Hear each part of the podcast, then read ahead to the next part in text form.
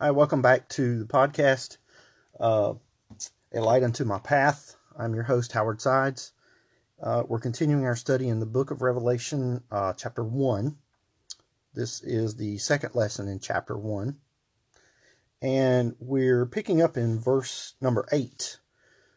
Uh, last week we covered the consummation of the age, uh, talking about the eventual triumph of Jesus Today will be in verse 8, the everlasting triumph of Jesus. And that is based on three of his great attributes of his deity. First, his omniscience. Second, his omnipresence. And then third, his omnipotence. Uh, the first one being the omniscient. Verse 8, it starts off with, I am Alpha and Omega. Alpha is the first, and Omega is the last letter in the Greek alphabet. Uh, so basically, what he is saying is he is God's alphabet. The alphabet is a way of obtaining, storing, and passing along knowledge to future generations. One of the greatest tools we have as humanity is the ability to write and to, uh, I think, read is very good, but writing it and speaking passes along a lot of our knowledge. But the writing is is is the tool I think that that was able for us to record things uh, in a way we could pass them on without being able to speak. Some people can't uh, hear what we have to say. Um, others uh, are blind; they can't see. So writing, uh, in in effect, when you count Braille, uh, even those who are blind have a way of reading things and events that happened in the past. And in saying that Jesus is the alphabet, is it is our first and final uh, resource uh, for all knowledge, for understanding, and for wisdom. The Bible tells us that. Uh, he came the first time to redeem. Uh, when he comes the second time, excuse me, when he comes the second time, he will come to reign uh, with the uh, millennial reign, the thousand year reign. We'll talk about a couple of chapters from now. Second of all, his attribute of being omnipresent, and that is discussed in the phrase there at the beginning and the ending uh, it's stated here in terms of time, but is also true in terms of space. Uh, we see that in Matthew chapter 18, verse 20, where he says, For where two or three are gathered together in my name, there I am in the midst of them. Uh, David Livingstone's favorite passage was Matthew chapter 28 and verse 20. Lo, I am with you always, even unto the end of the world. So no matter where you are, with him saying the beginning and the ending, uh, it's not just uh, it, that he's there in the beginning of time and he's always there to the end of time, but he's also there uh, in, in the place that we're in. So it's more of a personal thing on that level than it is just a generic statement. And David Livingstone, uh, when he had that as his favorite verse, he was quoted as saying uh, that at every moment of crisis, he would write this passage in his diary, and he would say, and I quote, It is the word of a gentleman of the strictest and most sacred honor, and that's the end of it. and so, no matter where he was at, what was happening, he knew that uh, the Lord Jesus Christ was there with him. Okay, the third attribute, uh, his omnipotence, is covered in the next phrase of the verse where it says, uh, which is, and which was, and which is to come, the Almighty. Now, the first part has been used to describe the Father, uh, which is, and which uh, was, and, and which is to come, but now it's used here to describe the Son. Now, we know uh, in the Trinity, where God is the Father, Jesus Christ is the Son, and the Holy Spirit is the Spirit, the third entity, we still know that in that Trinity, they are all one of the same. It's different characteristics of the same person. And the best way I've ever heard to explain that, uh, where people just have a hard time thinking of three people being one, is the example of uh, one person can be a a son, a husband, and a father, um, or it could be a daughter, a wife, an aunt. You know, that's three people in one. I know that's a very uh, downgraded version of what that represents, but but that kind of gets your mind wrapped around what it's saying. But Jesus Christ is God in every sense of the word.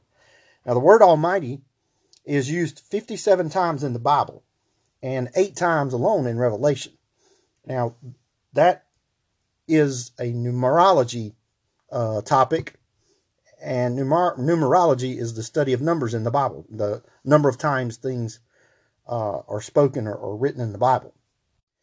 And so when you see a unique word, you can do a study on how many times it's in the Bible, and, and it gives you a in-depth definition of what that word represents. For example, this word Almighty, we mentioned this, it, it's used 57 times in the Bible, 50 times in, in the entire Bible, and uh, eight times alone just in Revelation. Okay, now the word or the number 50 in biblical numerology represents deliverance or jubilee, and the number seven represents spiritual perfection or spiritual completion. Now, the number eight represents resurrection and regeneration. So, based on that, Matthew 28 18 says, And Jesus came and spake unto them, saying, All power is given unto me in heaven and in earth. Jesus has the power to do all these things. He can deliver us. He is the spiritual perfection. He is obviously the resurrection and the regeneration. He's going to rapture us out of here, and the graves are going to be open. Those that are taken up, we're all going to be regenerated. We're going to be given spiritual bodies at that point. So he has the power to do all of those things the 50 things, the seven things, and the eight things. Okay, now moving on to verse 19, we'll talk about the character of the age. And as I go through this, I guess I should point out I always title things I try to put them in categor- categorical order, uh, such as verses uh, 4 through 7 was the course of the age. Verse 8 talked about, or 7 and 8 talked about the consummation of the age. Now, verse 19 through 20 talks about the character of the age. Okay? All right, so and then we'll split it down into other titles, but that that's kind of like the column headings, if you will. Uh, so here in verse 9, we're talking about an age of individual witness. Uh, first of all, the identity and persecution. I, John, who also am your brother, am your brother. That's his connection as a common believer with those in each of the churches. They knew who he was, but he was connecting with them in saying that I am like you, okay? Now, his authority to speak was based on their common suffering.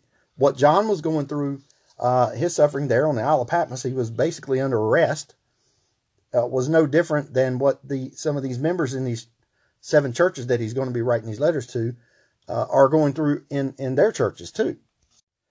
And uh, there's a Native American proverb that goes with that. It says, "Never criticize a man until you've walked a mile in his moccasins." So, and and and the opposite of that could be true too.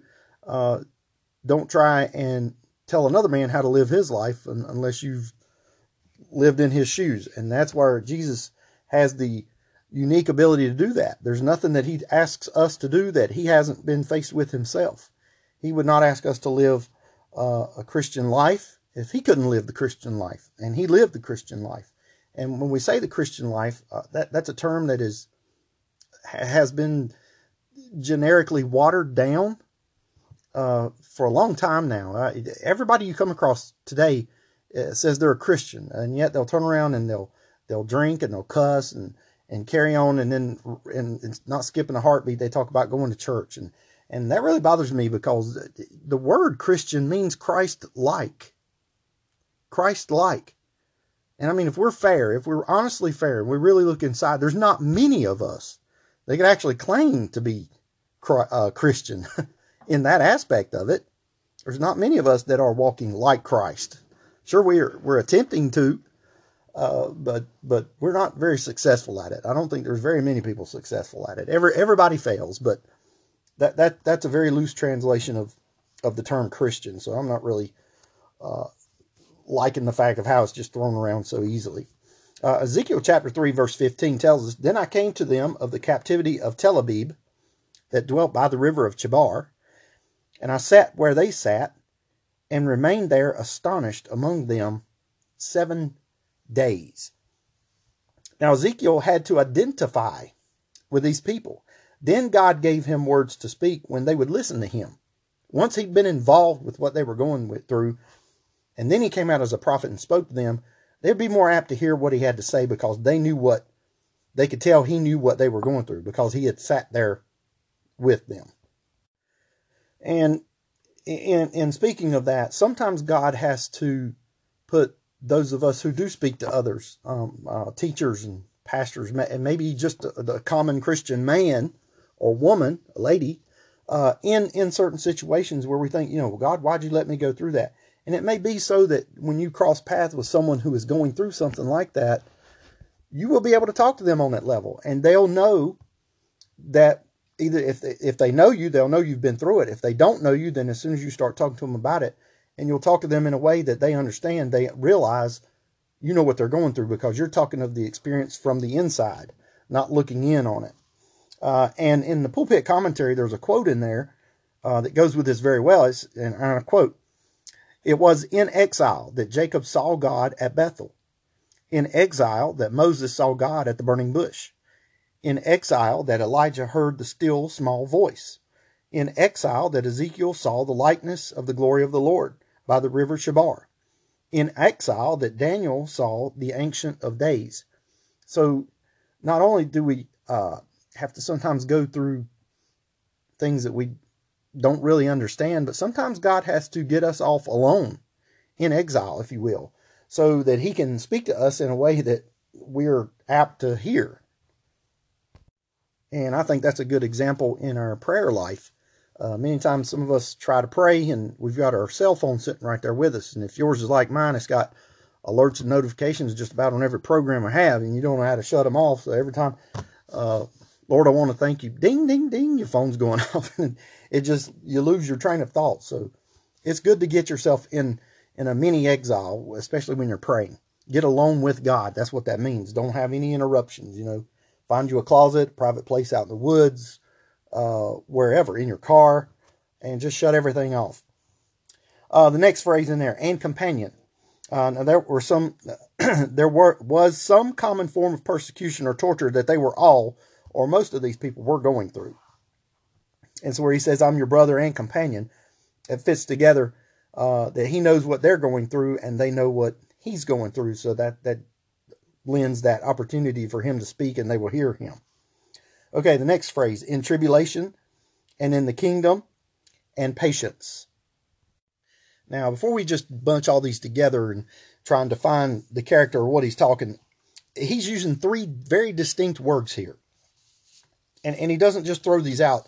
They're words that represent something. And, and I want to take a minute to go over them. The first one there, tribulation. It is the Greek word thalipsis. Thalipsis. And it originally meant simply pressure, uh, such as a stone on a person's body. And in New Testament times, it more closely described the pressure of events associated with persecution. So when they use that word tribulation, uh, at times, it just meant pressure g- generically, but then as the New Testament come about and there were these persecutions going on, they would use this word tribulation, and, and that's where that term was associated with persecution. Uh, the word kingdom is the Greek word uh, basileia. Basileia. Basileia. Yeah. All right, make sure I'm saying it right. Which means the kingdom, the place of desire which the Christian's heart is set upon uh, basically heaven. Uh, the word patience is hupomane, hupomane, hupomane. Uh, not the passive submission to a tide of events, but rather a more aggressive meaning. It describes the spirit or courage and conquest which leads to gallantry and transforms even suffering into glory. So, uh, patience is a word we use a lot today and and we tend to give it the first meaning there uh, of more of a passive submission. You know, just have patience, hold out. But but here it has a more aggressive meaning there, um, and it's the spirit of courage and conquest which leads to gallantry and transforms even suffering into glory. And many times the word patience in the Bible represents that, and it's more of a sense of uh, holding on to of enduring. I think enduring fits good with that to come through to the other end. So the Christian situation was this they were in thalipsis, tribulation, and as John saw it in the midst of terrible events which preceded the word of the world, the end of the world, sorry. They were looking towards Basileia, the kingdom. There was only one way from thalipsis to Basileia, from tribulation to the kingdom, from affliction to glory. And that was through hupomane, which was patience or conquering endurance. Matthew 24 13 says, But he that shall endure unto the end, the same shall be saved. Acts 14 22, we must through much tribulation enter into the kingdom of God. 2 Timothy 2 12, if we suffer, we shall also reign with him. So you see, those three words were not just thrown together in there for him to fill up this letter, they had a very uh, specific and dedicated meaning. All right, the next phrase of Jesus Christ. Uh, in tribulation and in the kingdom and patience of Jesus Christ. Jesus Christ here is the hupomone, uh, the patience or the endurance can it can only be found in Him. Uh, we sometimes think that uh, a personal character may be one of severe patience, but this is talking about a patience that only comes from Him. And Hebrews twelve twenty two says, "Looking unto Jesus, the author and finisher of our faith." who for the joy that was set before him endured hupomone, the cross, despite the shame, and is set down at the right hand of the throne of God. Okay? Now, the Isle of Patmos, let's talk about that a minute. It mentions that next. Uh, was in the isle that is called Patmos. Okay? The isle itself is about 10 miles long and about 5 miles wide. It's crescent shaped, uh, with the horns of the crescent pointing east. Okay, so if you can picture like a, a crescent moon with the tips pointing towards the east or to the towards your right, if you're in a generic term, towards your right, which would be my east. Okay, uh, it's about 40 miles off the coast of Turkey. What we know today is Turkey. Uh, banishment was common uh, in as a form of Roman punishment in that day. It was usually for political prisoners, but there were more harsh types, such as what is supposed uh, here for John, what we know of uh, what he was going through there. It also involved the loss of civil rights and all property except enough for bare existence. In other words, they basically took everything you owned away, even your citizenship and your right to uh, a fair trial and all that sort of stuff. Uh, persons banished were free to move about the island in minor cases, but in John's case, it was different. Uh, William Barclay, in his book on the book of Revelation, says this, and I quote Sir William Ramsay says his banishment would be preceded by scourging, marked by perpetual fetters, scanty clothing, insufficient food, sleep on the bare ground, a dark prison, and work under the lash of the military overseer. So this was not like some island vacation spot. Uh, he was uh, tortured. There's no other word for it. He was tortured while there. So there's that. Now, the incarcer- incarceration for preaching, uh, and that's the next phrase there for the word of God and for the testimony of Jesus Christ. And that's what he was imprisoned for. Uh, it was for preaching God's word that John ended up on this island. Emperor Domitian was known for persecuting uh, Christians during this age. Okay, that's, uh, let's see, an age of individual witness. Now, verse 10 picks up uh, down through 18 for the age of instinctive worship an age of instinctive worship, verses 10 through 18. And the first part of that is what John heard, verses 10 through 11. What John heard. Let's, let's read those. Verse 10. I was in the Spirit on the Lord's day, and heard behind me a great voice as of a trumpet, saying, I am Alpha and Omega, the first and the last.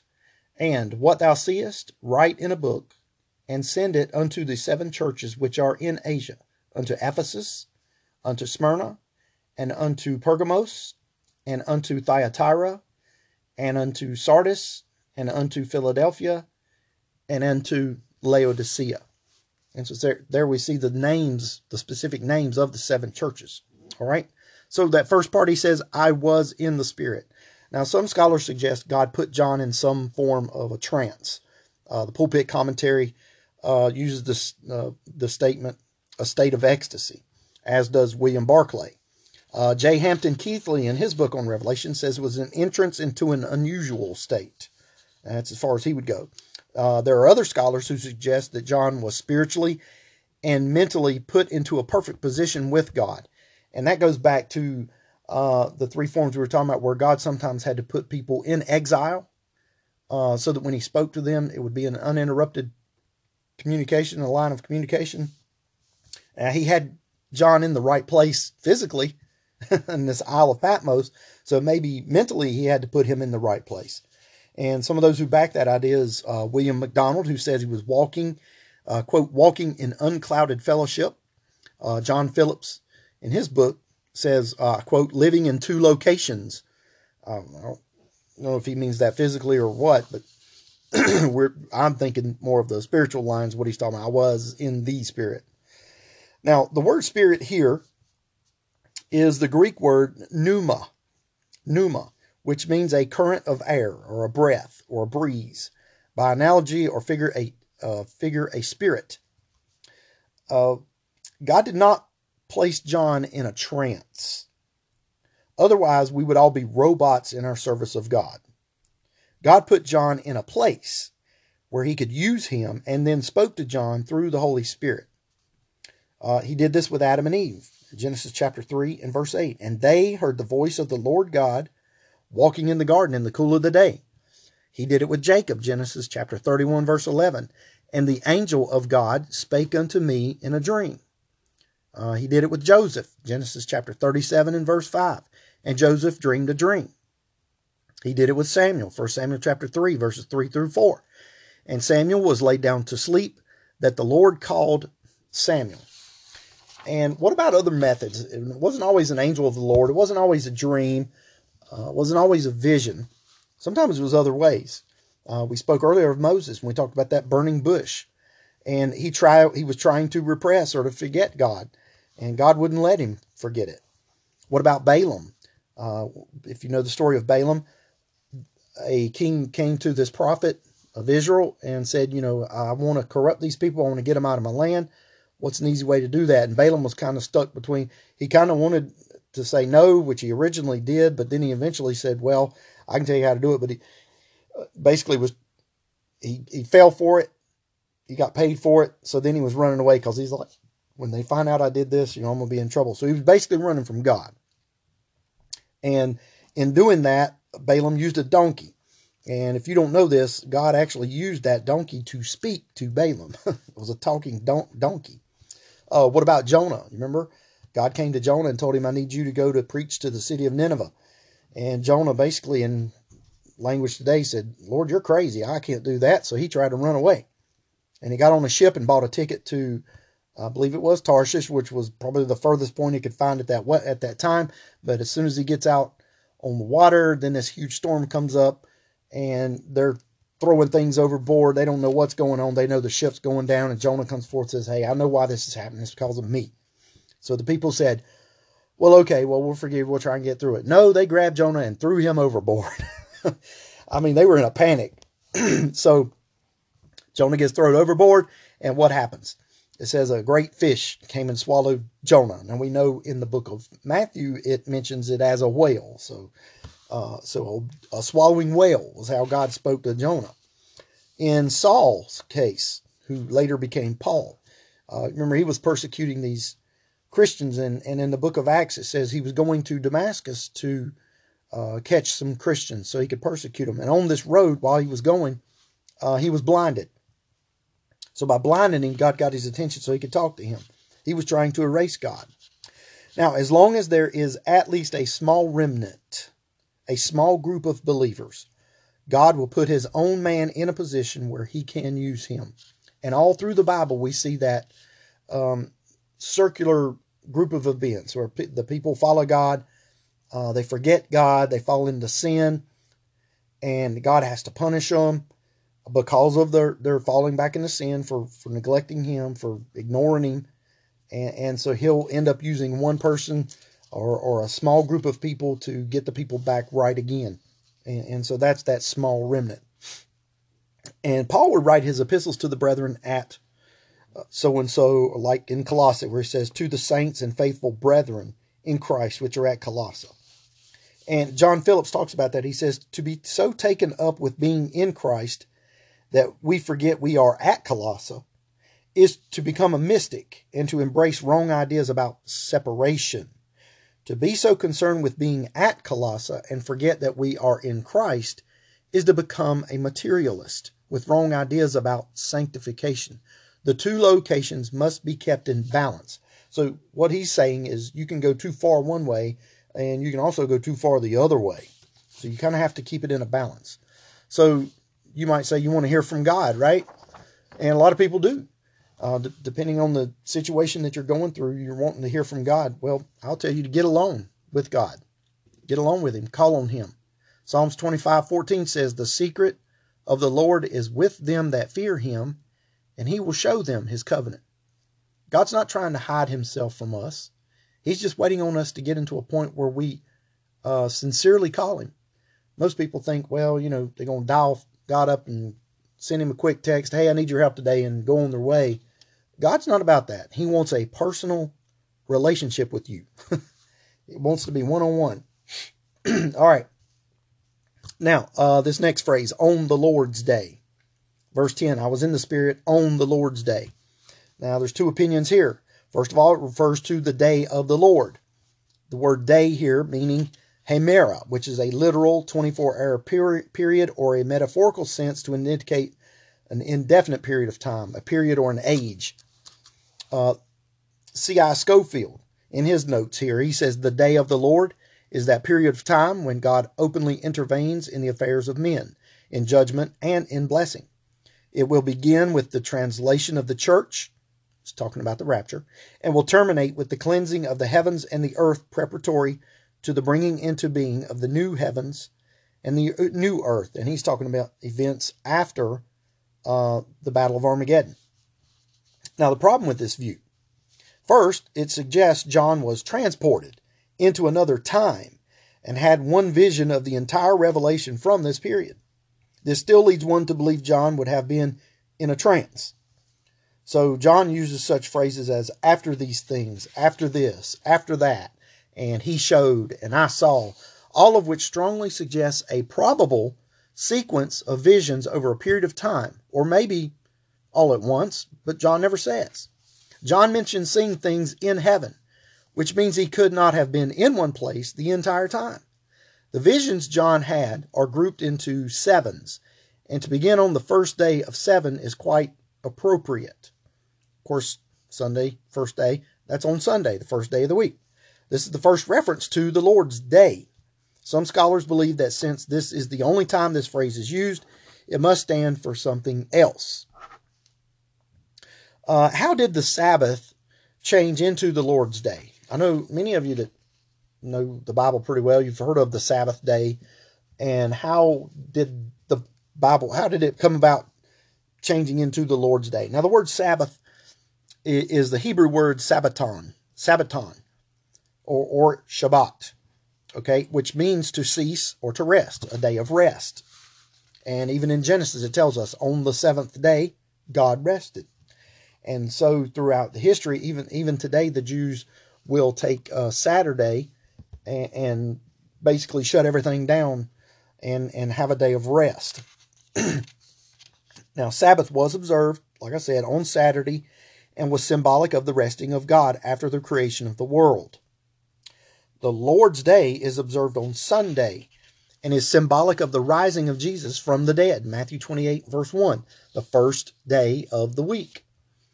Now, the three earliest references to the Lord's Day. First uh, is in the Didache, or the teachings of the 12 apostles.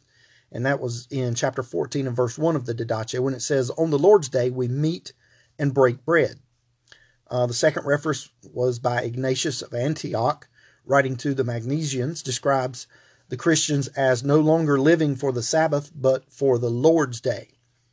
And then the third one was Melito of Sardis. He wrote a treaty called Concerning the Lord's Day, in which he describes uh, it being on Sunday. Now, all three of these references come from Asia Minor, where the observance of the Lord's Day first came into existence. Um, the next phrase, and heard behind me a great voice as of a trumpet. Um, a trumpet is a method, first, first of all, it's a method of instruction. Uh, he heard behind me. heard behind me. It is the way of a great teacher to show the student, marking the path they should take and speaking from behind words of encouragement. Like if you teach someone to ride a bike. Uh, you don't want to stand out in front of them, you'll get run over but you go behind them. Uh, at first, you're kind of to the side, but you're kind of behind. You're pushing, holding the bike up, And then as they get confidence and pedal the pedals, you know, and they think they're on, you know, they're doing good, and you're slowly letting go until the, you know, you they re- realize they're pedaling it on their own.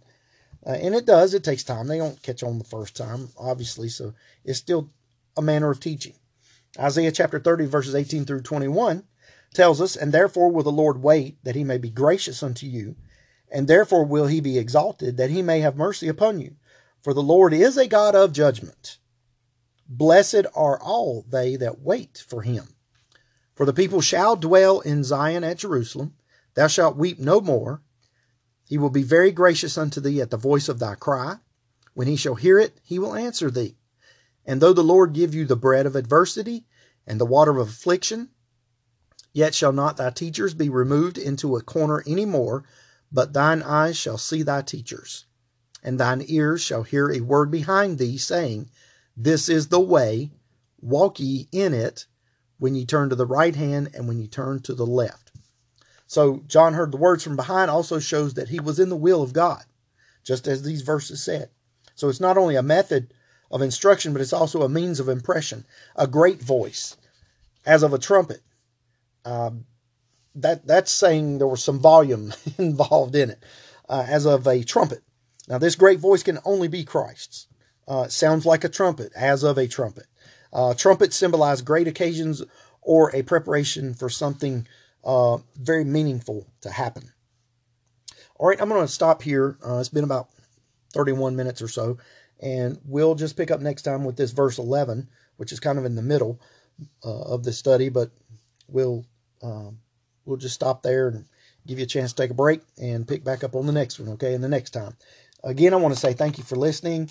Uh, I encourage you to do this study on your own. I, this is an incredible book.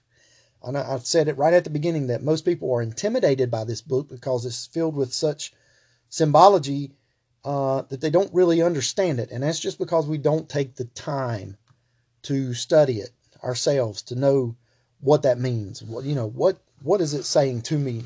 What what does it really mean there? You know, a lot of times we just take someone's word for it. So I encourage you, take the time, do the study yourself. All right? Uh, again, thank you for listening. Have a great day. God bless you. Thank you.